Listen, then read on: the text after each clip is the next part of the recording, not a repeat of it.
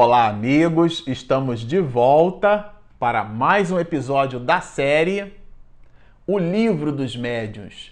Este o episódio de número 68. Bom, para você que está nos acompanhando no canal, nós estamos estudando o capítulo 16 do Livro dos Médiuns e sempre gostamos de lembrar que nós é, desenvolvemos uma espécie de mapa mental em cima daquilo que o próprio codificador chamou no capítulo 16 de quadro sinótico.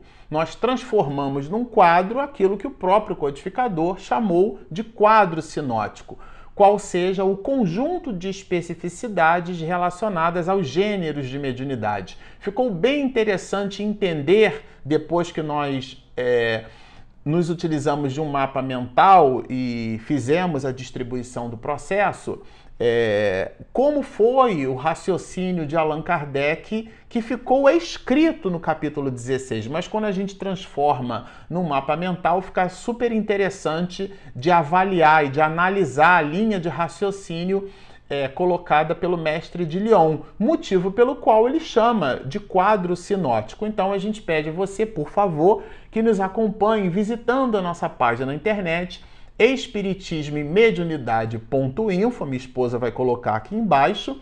Na nossa seção de download, lá na nossa página, fica no canto superior direito, você vai encontrar, clicando na seção de download, o nosso quadro sinótico. Tem outro material também lá, outras coisas, mas aqui para o nosso episódio, quadro sinótico, você baixa o PDF, é pequenininho, tem um pouquinho mais de 100k e pode acompanhar conosco o episódio e o desdobramento desta linha de raciocínio. Bom, mas se no episódio passado nós estudamos os 10 tipos de classificação de gêneros de desenvolvimento da mediunidade, aqui no episódio de hoje nós vamos estudar os 11, as 11 variedades é, de médiums escreventes, mais classificadas pelo mestre de Lyon segundo o gênero das comunicações, o gênero. E aqui existem 11 gêneros que nós vamos é, buscar trazer no episódio de hoje, que é um desafio muito grande. Mas vamos lá. O primeiro deles que Allan Kardec apresenta são os versificadores. Esses versificadores ele vai chamar são os médios que obtêm mais facilmente comunicações através de versos. O médium tem a facilidade, vamos lembrar, e a gente repetiu isso aqui no episódio passado, que a mediunidade escrevente, a mediunidade de um modo geral, as de efeitos intelectuais, inclusive, visitam sobremaneira o patrimônio intelectual do médium. Então existem pessoas que possuem, por exemplo, a compleição para o canto, a compleição para a poesia, as pessoas que gostam, por exemplo, de, de ler bastante, de escrever. É, essas pessoas, quando médiums, vão apresentar uma certa facilidade por parte do espírito em manipular o seu equipamento cognitivo, a sua capacidade de raciocínio, isto é, do médium, para que o espírito possa expressar-se. Alguns, muitos, conseguem então é, expressar o pensamento de um determinado espírito através de verso. E Allan Kardec vai chamar esse tipo de, de especificidade, de gênero de manifestação medianímica como sendo médiuns versificadores. Junto com eles, e fica fácil de entender na sequência, ele, o mestre de Lyon, vai chamar de médiuns poetas. São os poéticos. Estes poéticos estes eles recebem então comunicações delicadas, né? são comunicações de caráter terno e afetuoso, porque são pessoas que, por lerem bastante, conseguem manipular, organizar o pensamento de uma forma elegante. A gente costuma dizer, se você pega um dicionário de etimologia, por exemplo, um Roais ou um Caldas Aulete, ou até mesmo um dicionário como o Aurélio Buarque de Holanda, ou qualquer outro dicionário da língua portuguesa, você vai observar que um dicionário, é, ele, de um modo geral, ele é bem grossão, assim, Porque a língua portuguesa tem muitas expressões, tem muitas palavras, e o uso do vocabulário permite à criatura humana expressar-se das mais variadas formas, inclusive é, produzindo o silêncio, que é uma forma de expressão nos mecanismos de comunicação. Isso, isso potencializa a facilidade com que o espírito encontra no medianeiro a condição para efetivamente expressar-se. Então, o médium poético é aquele médium que certamente, ou em existências anteriores, em existências transatas, ou nessa existência, na existência em que ele manifesta a sua condição medianímica, aporta elemento cognitivo para que o espírito possa, utilizando-se da forma pensamento, produzir no medianeiro o, o, efeito, o fenômeno medianímico o mais próximo possível na razão direta do pensamento do próprio espírito. E alguns, muitos, é, canalizam isso com uma facilidade muito grande. É o caso dos médiuns poéticos. Citamos no episódio passado, e vale a pena lembrar, a, a expressão augusta de Chico Xavier nesse sentido. É, Chico Xavier possuía uma facilidade enorme de escrever no espectro é, grande. Se a gente observa, por exemplo, a obra que citamos, Parnaso de Além Túmulo, e depois observarmos Evolução em Dois Mundos de André Luiz, vamos perceber gêneros literários completamente diferentes. No entanto, essas comunicações vieram pelo mesmo medianeiro, o que mostra uma ecleticidade. Nós, inclusive, vimos isso aqui no episódio passado, colocado por Kardec, uma ecleticidade deste mesmo médium. Aqui agora, essa ecleticidade pode se manifestar segundo o gênero da comunicação. Então, os médiums poéticos são esses que conseguem produzir comunicações neste caráter terno e afetuoso. Agora, Kardec vai apresentar os positivos. São aqueles em que a comunicação são feitas, é, essas comunicações são feitas com nitidez e precisão. Alguns muitos médios, por estarem inclusive no exercício da mediunidade, o espírito transmite o pensamento, mas o médium, para captar aquele pensamento, ele às vezes consome um parágrafo inteiro.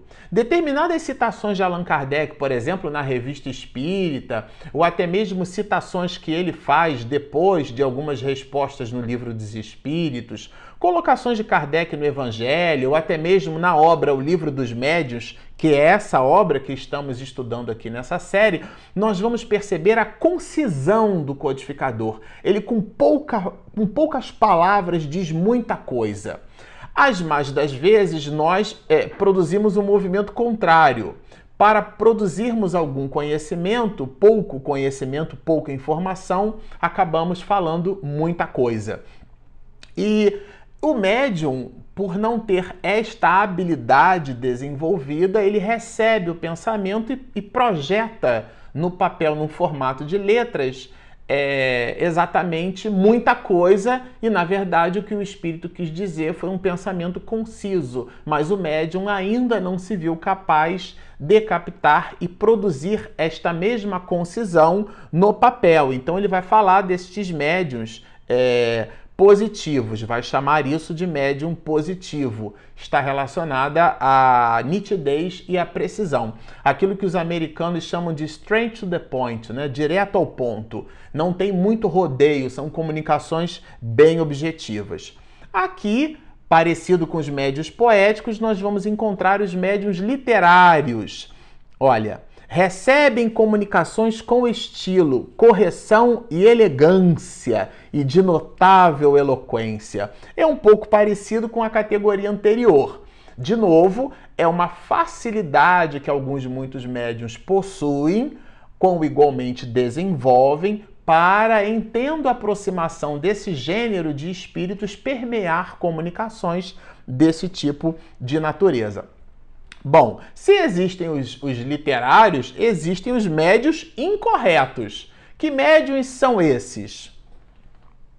é, aqui a gente vem numa delícia de proposições de gêneros de mediunidade. Aí a Kardec já apresenta, vamos dizer assim, o outro lado da moeda. Os médios incorretos recebem comunicações no estilo prolixo, incorreto, cheios de repetições e de terminologia imprópria.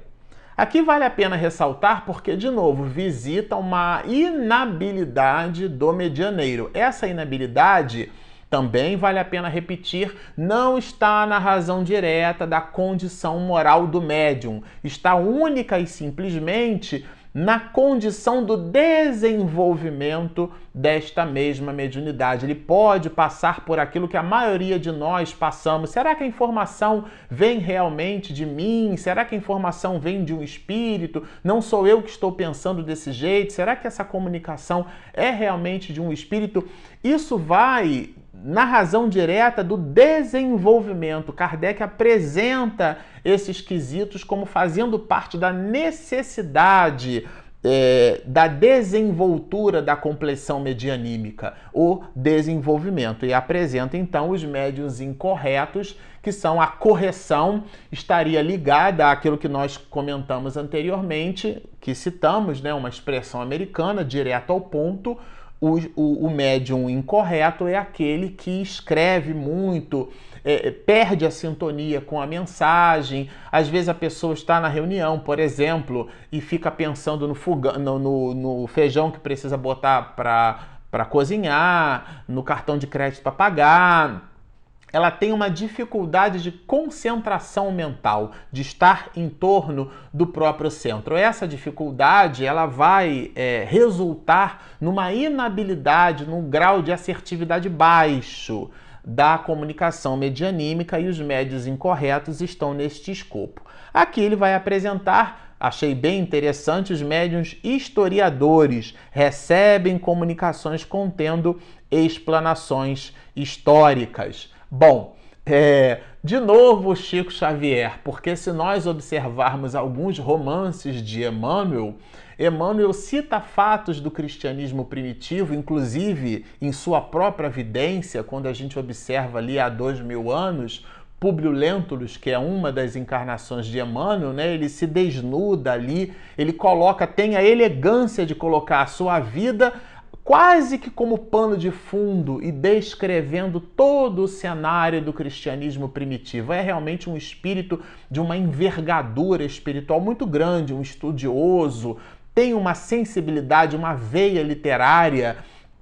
Quem lê a obra fica realmente apaixonado pelo livro e quer consumi-lo mais de uma vez.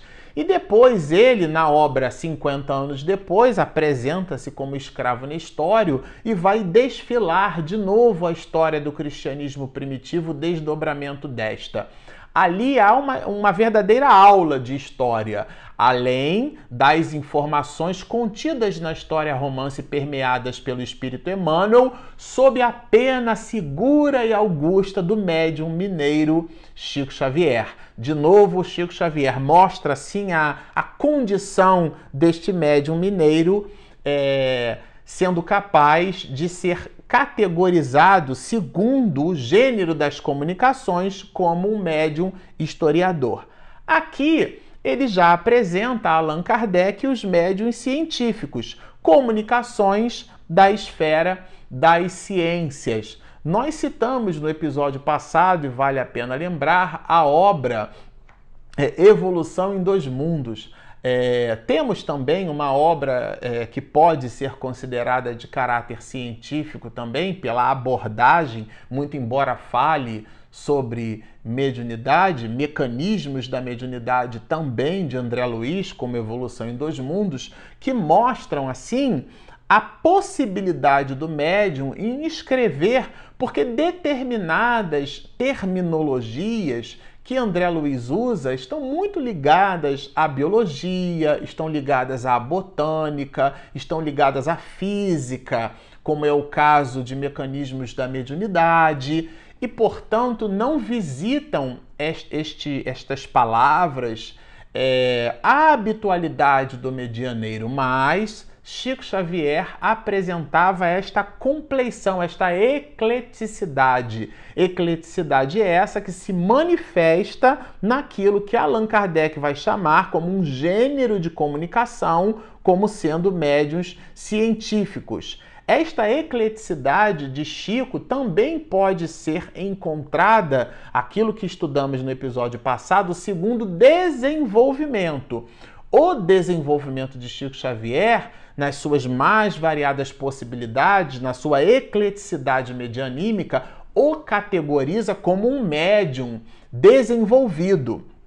E aqui também, segundo o gênero de comunicações, vai classificando como um médium ligado aos médios científicos, historiadores, literários. Só não dá para classificar Chico como médios incorretos, porque de fato Chico Xavier possuía um grau de assertividade muito grande nas comunicações.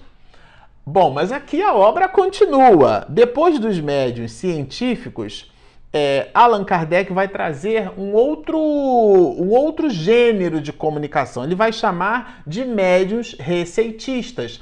Assim como há médios com compleição para receber mensagens poéticas, médios com compleição para receber mensagens é, históricas, que aqui Kardec chama de médiuns historiadores, médiuns também com compleição para receber mensagens de terminologia científica, que ele vai chamar de médiuns científicos. Há também os médiuns que podem é, receber é, informações receitas médicas. E esses médios são chamados, vai bem categorizado no capítulo 16 aqui dessa obra, como médios receitistas. São os que recebem dois espíritos. Isso é muito importante. A gente, inclusive, no nosso material, a gente fez questão de, na transcrição, colocar entre vírgulas. Recebem dois espíritos.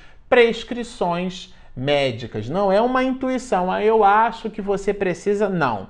Aliás, é importante é, ratificar que só há mediunidade quando a informação é permeada por alguém, mas origina-se em um espírito. Então, é, a gente até estudou isso na obra O que é o Espiritismo. O rapaz entrava num transe sonambúlico e através do transe sonambúlico, Allan Kardec inclusive registra isso na Revista Espírita, mas vai colocada na obra O que é o Espiritismo. Está na segunda terça parte da obra, já que o livro é dividido em três capítulos. No segundo capítulo, ou melhor, ao final do primeiro capítulo, que é também dividido em três partes, Allan Kardec vai apresentar essa história de um rapaz que ele então entra em estado sonambúlico e ele, e ele prescreve receitas médicas. E de repente ele entra no estado sonambúlico e a receita não aparece. E questionado, porque estava num processo de transe, o próprio espírito, o próprio médium, algo desdobrado, diz assim: não tenho condição de, de aviltar receitas, né, de permear receitas, de passar receitas. E questionado por que não, se bom, porque o médico que passa as receitas não está aqui. Você, mas não é você que passa? Não, eu só as recebo. Então, nesse caso, fica claro aqui, Allan Kardec didaticamente cita isso como um exemplo, porque o processo sonambúlico pode ser considerado por nós, né, Emanuel Swedenborg vai tratar esse assunto, como uma espécie de processo anímico que vem de ânima, alma. Então não há mediunidade aí. Porque o espírito desperto, ele tem a faculdade de ver, inclusive os outros espíritos, mas quando esse processo permeia uma comunicação com um terceiro, aí sim há considerado o efeito medianímico, efetivamente a mediunidade se dá. Quando é somente uma manifestação da própria alma, aquilo é um processo anímico. Isso é bem importante. Então, os médiuns receitistas são os que recebem dois espíritos. As prescrições médicas não vêm da própria pessoa. Bom, Allan Kardec vai destacar também os médios religiosos. É bem interessante isso, né, gente? Recebem comunicações de caráter religioso. Então, são os médios que possuem compleição, por exemplo, para receber citações, é, às vezes, é, do Velho Testamento, do Novo Testamento, e os espíritos discorrerem sobre essas citações. São meios. Aqui é interessante porque é segundo o gênero das comunicações. Então, a mensagem cujo gênero, o teor da mensagem é de caráter religioso, isso pode ser classificado como uma especificidade de manifestação medianímica. E vamos encontrar também na sequência os médiuns filósofos e moralistas, quais sejam aqueles em quem as comunicações de questões morais, elas se apresentam, essas comunicações são de questões morais e de alta filosofia. Então são mensagens, as mais das vezes, muito rebuscadas, com citações, às vezes, de terceiras pessoas, né? É, e a gente observa isso muito no Evangelho segundo o Espiritismo, vários espíritos, Santo Agostinho, Lamená, São Francisco de Hipona. Então, muitos espíritos desfilaram pela mediunidade de médiuns anônimos, e graças a Deus que assim o foi, porque o que é importante é a mensagem e não quem entrega o envelope. Isso mostra que Kardec se serviu de médiuns muito ecléticos, de médiuns aqui classificado por ele mesmo como sendo filósofos e moralistas. Não são moralistas porque ficam doutrinando as outras pessoas em cima do comportamento, não é isso. São moralistas porque trazem informações de cunho moral. Essa é que é a ideia. E por último, não menos importante, Allan Kardec também fez questão de destacar aqui os médiums triviais, né? A mediunidade de efeitos, né? Triviais e obscenas. Aqui ele vai dizer que são comunicações baixas, comunicações grosseiras, pueris, ignóbeis no, na palavra do próprio codificador, né? E essas mensagens, elas então são cheias de trivialidade, porque já conseguimos assim é, aportar conhecimento suficiente para perceber que essa trivialidade, de uma certa forma, pode visitar o campo emocional do médium. Então é diga-me com quem andas e te direi quem és. Divaldo ele faz o trocadilho às avessas e diz assim: diga-me quem és e te direi com quem andas. Aqui a trivialidade é classificada aqui por Allan Kardec um dos muitos gêneros, dos 11 gêneros de comunicação, é, ampliando-nos então as possibilidades, o espectro de visão sobre os gêneros de mediunidade. Bom, nós ficamos por aqui. Como vocês observam, esse é um material maravilhoso. Se você ainda não se inscreveu no nosso canal, por favor, Espiritismo e Mediunidade. Nós temos também um app, o nosso aplicativo disponível gratuitamente na Google Play e na Apple Store. Estão feitos convites. Baixem o nosso app, inscrevam-se no nosso canal, sigam-nos e muita paz.